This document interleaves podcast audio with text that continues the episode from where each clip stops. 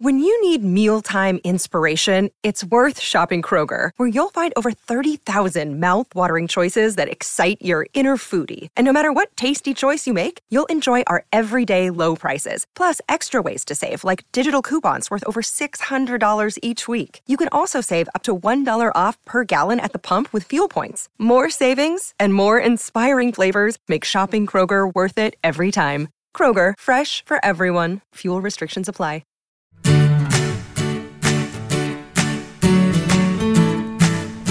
Everybody, and welcome to Invested. I'm Danielle Town. We are here today for the second half of our chat with author William Green, who wrote this fantastic book called Richer, Wiser, Happier. So, without further ado, the second part of our interview with William Green. Enjoy. Were there any lessons that you took that related to the crash around COVID? Or did you speak to people around COVID and hear their thoughts Yeah. specifically on what was going on? Yeah, one of one of my favorite conversations about COVID. Um, it's it's a strange strange piece of wording. Apologies, apologies for that wording. But one of the most fascinating conversations I had about COVID was with Ed Thorp, who I I describe as probably the greatest game player in the history of investing. And this is this is a guy who, I mean, he's just a total genius. He he he figured out for one thing how to count cards. He he's the inventor of that approach, I gather uh, where he figured out how to beat the casino at blackjack. Then he figures out how to beat the casino at roulette by creating this this wearable computer that he put in. He, in he would he would activate it with the big toe in his shoe, so he could actually figure out how the ball was kind of flying around the rotator wheel and where it was likely to fall out of the 38 pockets on on the roulette wheel. So here's a guy who's a genius at stacking the odds in his favor. So so when I was putting the finishing touches on the book, I called about 16 of the investors I'd written about to ask them about COVID and to see how they'd been dealing with it. And I said to him, So, how did you handle COVID? How did you think about it? And this is in the midst of it. This is a- few months after, uh, like, this is probably around June 2020. So, so a few months after it had kind of really ripped through the, the, the US. And he said to me, Thank you for asking.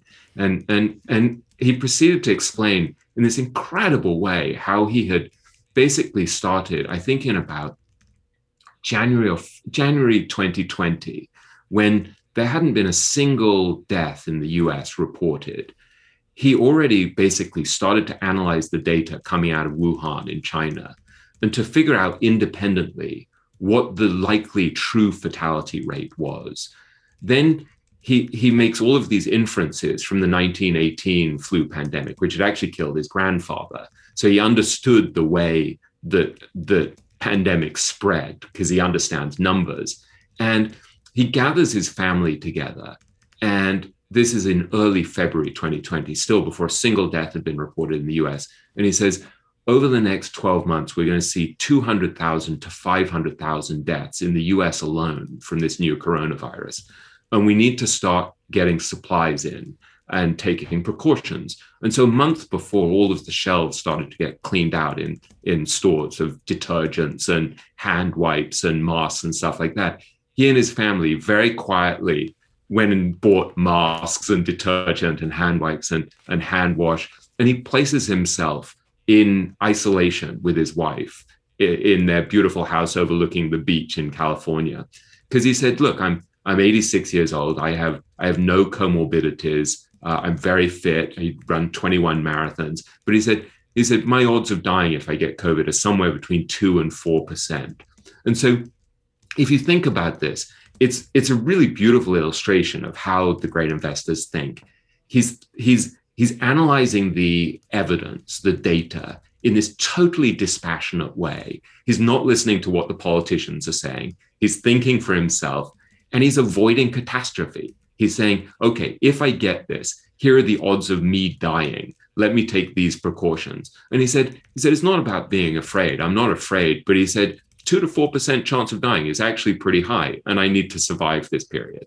And so it's the avoidance of catastrophe, the thinking for yourself, the analyzing the data, and uh, in a, in a dispassionate way, and and also one of the most distinctive things about the great investors is there's always this this emphasis on on what you might describe as asymmetric bets right so you don't want to make a bet where there's unbelievable downside and minimal upside you want to make bets where there's minimal downside and huge upside and so something like covid for for um, ed Thorp, he's making a bet where he's saying well the downside here if i'm wrong is that i die um, let me just avoid that catastrophe. Let me stay in the game. And I would say that was absolutely critical to the way that he played roulette, to the way he played um, uh, blackjack, uh, and then to the way he operated when he had a hedge fund, where he didn't have a losing quarter in 20 years. That he was just trying to stay in the game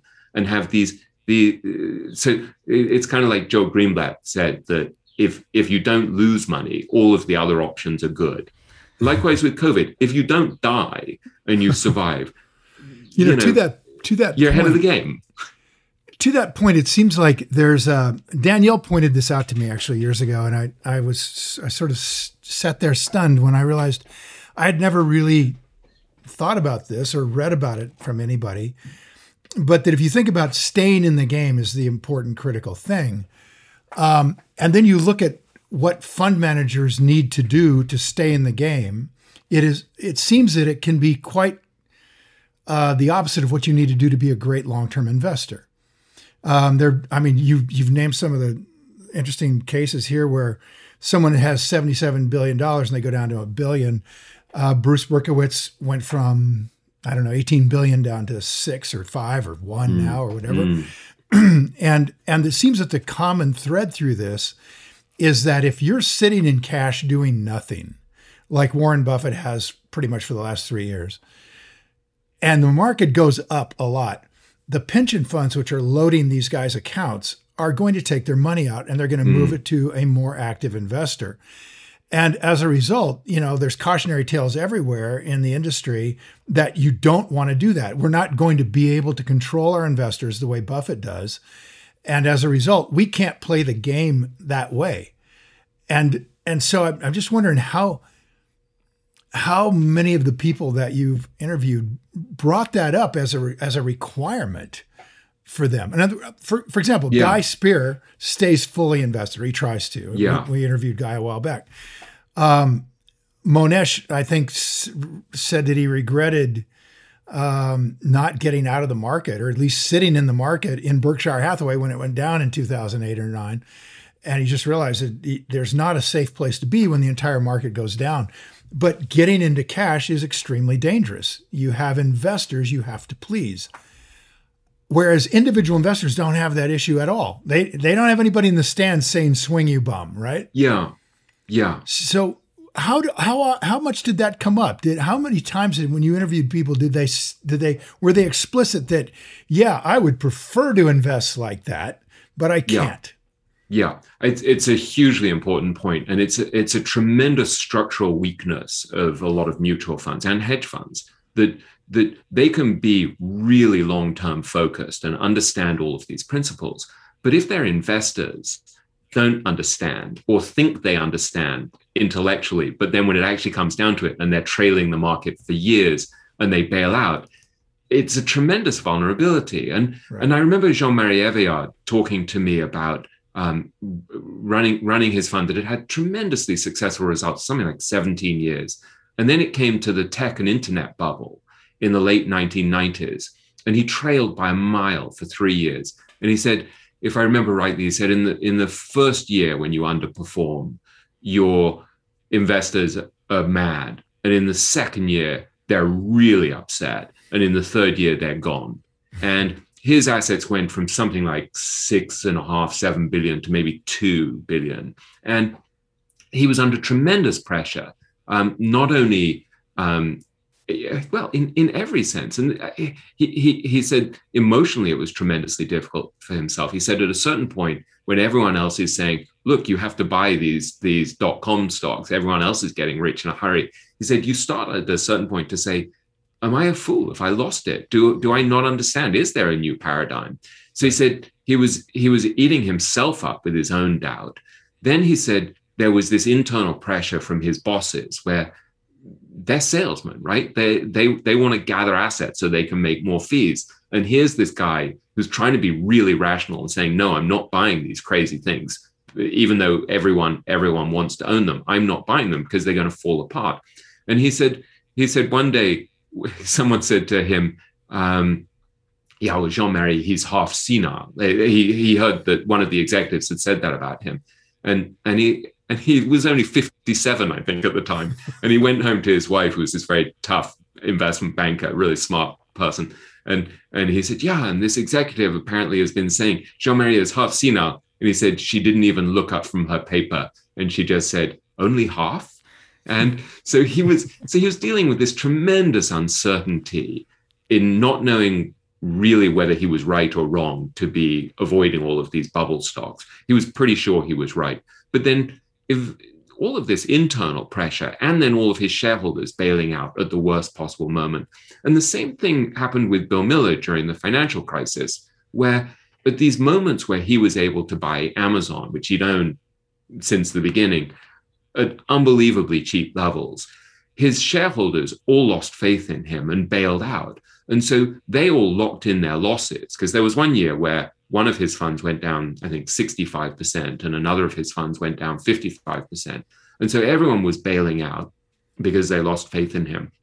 And Miller told me recently that during that period, he basically made a leverage bet on Amazon um, while everyone else was was bailing out that has proven so lucrative that he said recently he he he said to Jeff Bezos, are your proxy statements right? Like, are, are, your documents right about who owns the most stock inside the company?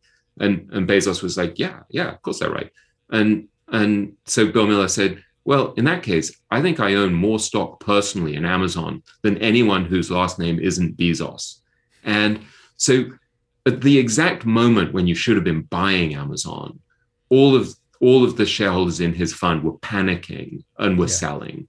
And Bill Miller was smart enough to go against the crowd and to buy at that moment. And and so I think that points at some of the difficulties of being a resilient and rational investor that you you you need not only to be able to go against the crowd and think for yourself independently you there are also these structural problems that if you're in a fund where everyone else can bail out um, you might get taken down with them and and I, I don't know one one of the reasons why I invest in Guy Spier's fund that I've owned for 20 odd years is because there is kind of sticky money in there. Half the money in the fund is his family's money. And so I sort of feel, well, I know that the fund is gonna is is going to be doing rational stuff because he's not going to want to lose his father's money and his sister's money and his aunt and uncle's money. So we're aligned and we're in the same we're in the sh- same share class. So if he's wrong, he's going to suffer too, and so are all of his family members. And and he is long term because he's investing their money. And I think the money is sticky because I don't think his father is suddenly going to panic. Um, but when I was helping Guy write his memoir, The Education of a Value Investor, this is something we talked about a lot. And and and we talked about the fact that during the financial crisis, there was a moment where his father could have pulled out all of his money and it would probably have tanked the fund.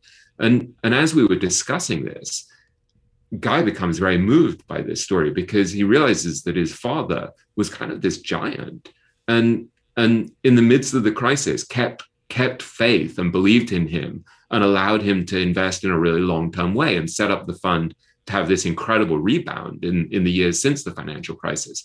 And what's interesting is that Guy's father was actually in, in the Israeli army and used to be one of the people who would dismantle bombs. And so it seems to me here's a guy who can handle tremendous uncertainty and can handle tremendous risk and, and keep calm and rational in those moments. And, and so I think the success of the fund was not only because Guy was rational and smart and his, his instincts are his, his incentives are aligned with the shareholders' incentives. It's because his dad was a was a guy who had the temperament of of an Israeli dismantler of, of live bombs. And, and it's not entirely dissimilar to what we were discussing before about Charlie Munger in, in March 2009 being totally fearless as, as the market is melting down and saying, look at Wells Fargo, this company that everyone hates in the worst possible sector. And yet it's so cheap that it's a once in 40 year opportunity and being and, able to buy it.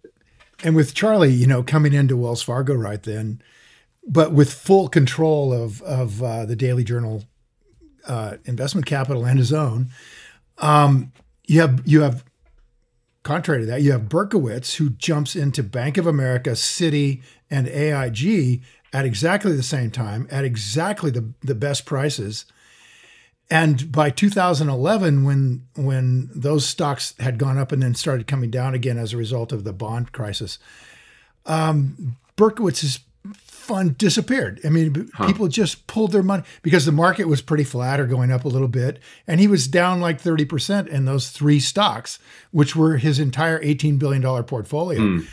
And so here's Munger able to ride right through that without a without losing sleep. And Berkowitz is losing his entire fund.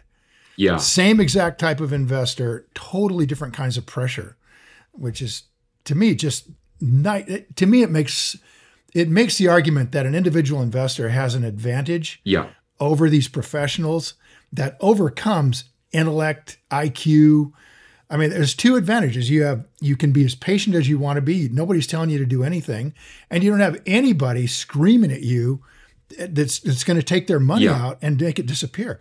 I ah, I mean, those are huge advantages. I'd also yeah, so me, oh, go ahead, me, William.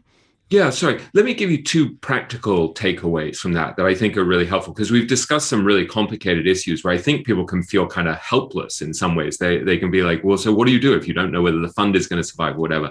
Um, or if the manager is going to keep his courage at the uh, the key moment. And I think one of the practical takeaways here is is something that Sir John Templeton said to me 20 years ago, which he said he said for the average investor, you should own probably four, five, six funds because you shouldn't have the arrogance to assume that you can pick the best fund or you can pick the best country or the best asset class. Uh, so, in a sense, you're hedging against your own inability to predict whether that fund will continue to be the best or that fund manager will will stay married and won't get depressed and won't take his eye off the ball or or that there won't be a crisis where everybody else sells and even though the manager is rational he loses control of his fund. And and so i think that very simple idea of knowing that you should probably own five or six invest with five or six people And what Templeton said to me is you should invest in in five or six funds that are exposed to different areas of the market. So that I, I, think about that often that I think anytime I'm trying to get carried away and I think, wow, I found this one amazing investor, let me give them all of my money. I remember Templeton and I just think, yeah, let me hedge against my own incompetence and my own hubris and my own overconfidence. And and so I, I, own three actively managed funds and two index funds. And I think that's a, if I diversified more, I think I would just be dooming myself to underperform with high expenses. But I think if I diversified less, I'd be exposing myself to the risk that there'll be a, a you know, literally the the fact if if a, if an if a fund manager gets divorced and gets really depressed and takes their eye off the ball at the wrong moment, or if their CEO feuds with them and, and replaces them at exactly the wrong time. There are all of these institutional problems. So I, I think that simple idea of diversifying is a profoundly important one, but there is a tension because if you diversify too much, you end up just underperforming and you might as well own the index fund. And then the other thing I would say is given that we have this tremendous advantage as individual investors, as you mentioned, in terms of our own ability to stay patient and, and not to sell at the worst possible time. I think you have to somehow uh, deeply internalize and, and, systematize a patient approach with yourself. And so, one thing that I've done is I, I literally, because I'm too incompetent and uh, technologically hapless to be able to use things like Excel, I have my investments just on a sheet in Microsoft Word where sort of listed. And at the top, it just says resilient wealth creation to remind me that that's my goal. And then underneath them, I, I just say, okay, here's my rule. My rule is I'm not allowed to sell a single thing for the next five years. And so if I buy one of these stocks or one of these funds, I'm just saying, well, that's not even an option. I, I don't have the option of selling until 2027. And so I'm kind of forcing myself to be patient for the next five years because I know that I don't want to be panicking at the worst time and I don't want to be trading in and trading out. And for me, that simple rule is a is a way of reminding myself of what Mohnish said, which is that that extreme patience is the number one rule in investing. I think what I hear you both saying is it depends on the structure. It goes back to what we what you were saying at the beginning when we first started talking. What's the structure of a fund? What's the structure of your own personal investing plan? And set that structure up so that the quality is as high as you can possibly make it. So, for instance, Nomad, Nick Sleep's fund, I believe, had a five year lockup. So yeah. exactly the way you set up your own personal choices, he set it up for his fund that nobody could leave. Well, it wasn't an official. Oh, it wasn't it official. Was, they, he made them. He made them sign a piece of paper, basically saying that it was a five-year investment. And so he said, I was just putting it in that psychological space where they they would think of this differently hmm. than other funds. And and one of the reasons that I've stayed invested in in Guy Spier's fund for 20 or so years is that because he's a close friend, I would feel this tremendous sense of betrayal if I sold the fund. I would I would be personally embarrassed. So I'm actually using this quirk in my own character to force myself to be a long-term investor. And so I've said to him many times, I regard this as a 40-year investment. And I think that's really rare, actually, to understand the tremendous benefits of compounding over time, just just staying in the game, just not selling. And one of the things that Guy has done is is is own Berkshire Hathaway since the very start of the the, the fund 22 years ago. And uh, in that 1999 2000 tech and dot com bubble, he put something like a quarter of his fund's money in uh, in Berkshire Hathaway hmm. because it was hmm. so cheap. And back then, everyone was saying that Buffett was finished and he'd lost his touch. Hmm. And here, here again, we are all these years later with everyone saying He's lost his touch. He's too old. He's he's sitting on all of this cash. He doesn't understand this stuff.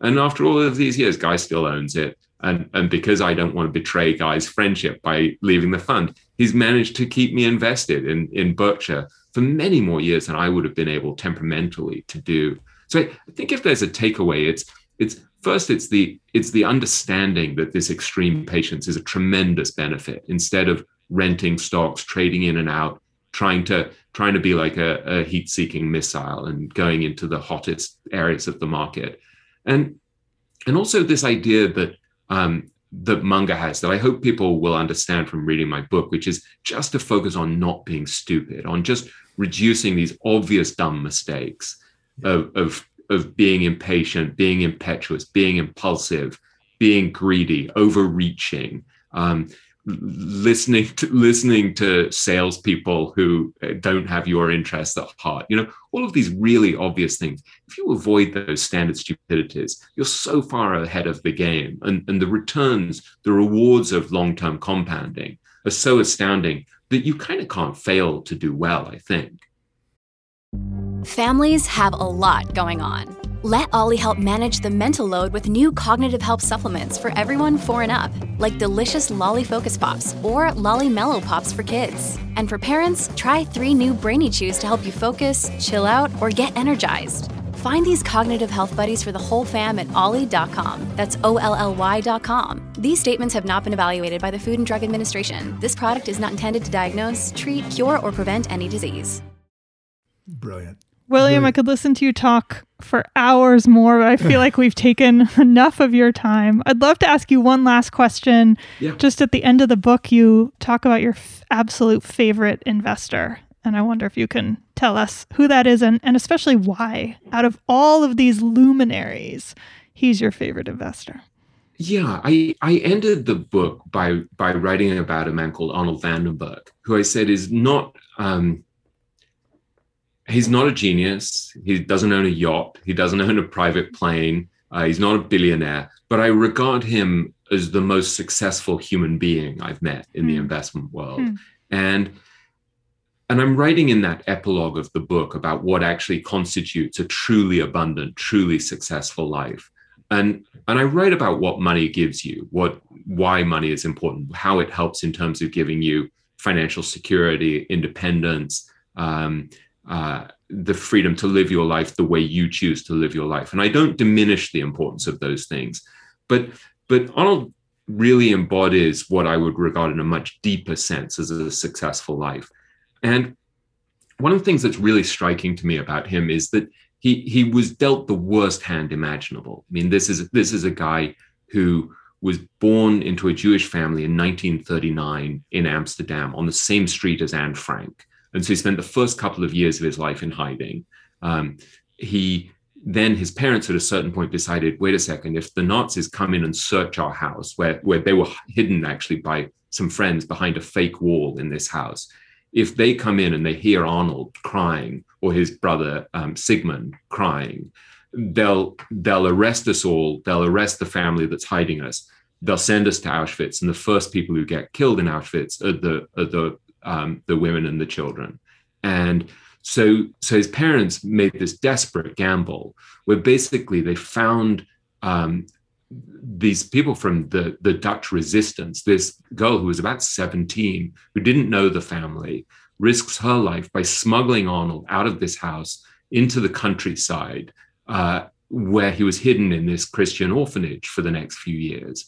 And so he he started in the worst possible way. He felt he, he felt that he'd been abandoned by his parents. He felt that his parents didn't want him. He he had no idea what the real reason was why they were hiding him in this orphanage. His parents ended up actually getting arrested and sent to Auschwitz. Amazingly, both of them survived. Mm-hmm. And when they came at the end of the war to pick him up from the orphanage um, in 1945, he was about six years old. By that time, he couldn't even recognize his parents. And he was basically shuffling along on his knees because he was so malnourished that he couldn't that he couldn't walk. Mm. And so people thought that he actually had brain damage because he'd been so badly nourished as a kid. And and then he moves to LA to this very violent area in LA where he was just prey, as he put it. So he was just like beaten up on his first day at his new school because his mum dressed him in lederhosen and long socks. And so you know, he had this terrible start to his life. And he, he barely made it through high school, and yet somehow managed to transform his life in these extraordinary ways to become a very successful fund manager and an unbelievable human being, incredibly charitable, decent, kind, loving human being. And so, what I try to explain in that last section of the book is how he how he gained control over his inner landscape, over his mind. That even if you have all of the money in the world, but you're miserable internally, you're consumed by fear or anger or jealousy or whatever, your life is going to be a misery. And, and Arnold came out of the war full of hatred for, for the Germans, full of anger. I mean, his, his father, having survived the Holocaust, used to beat Arnold up. And so Arnold is like this physically abused kid, full of rage.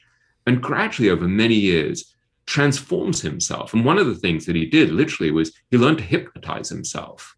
And then he became totally obsessed with affirmations and, and spiritual teachings from many different faiths. And he would tell himself over and over again, I am a loving person. And so he basically, at a certain point, he rewires his brain so that instead of being full of hatred and anger and self pity and a sense of victimization, all of which were totally justified, he becomes this very loving, very kind, compassionate human being. And there's something to me really incredibly uplifting about that. It makes you think, well, given that I wasn't dealt that bad a hand, I mean, we were all dealt our, our, our, our fair share of bad cards, but very few of us were dealt as many bad cards as Arnold. Uh, I mean, Arnold had 39 members of his family were killed in the Holocaust by the Nazis. I mean, he came through the worst possible, the worst possible fire. If he can transform himself and take care of his inner life and become a really loving, really decent, really charitable, really uplifting person, what what can I do? And that to me is a very, very important lesson. Is is what you can learn from people like Arnold about actually how to live and about how to gain control over your inner landscape. And one of the things that was really striking to me, he, he asked me a few weeks ago, we were talking on the phone, and he said, I don't understand why you say I'm the most successful of all of these people. Like, what, what were you meaning? And I said, Well, A, it's because you because you managed to transform your mind in this extraordinary way and, and play this terrible, terrible hand beautifully. But I said, B, I see the joy that you take in helping other people. Mm-hmm. And it's a really amazing thing to see this guy who who really just delights in helping you. I mean, he, he literally he hypnotized me on the floor of his office one day. I spent two and a half days with him in in Texas interviewing him for this book. And at a certain point, he's like, "Yeah, I'm I'm going to help you rewire your mind so that so that I put better better thoughts in your head." Uh, and so I'm like lying on lying on the floor of his study as he's playing Vivaldi's Four Seasons, and he's created these affirmations that he inserts in my in my mind, in my subconscious mind, while I'm lying on the floor. And I can't tell you the delight that he took out of helping me, and how many times we've talked since then in ways where he's just looking to help me.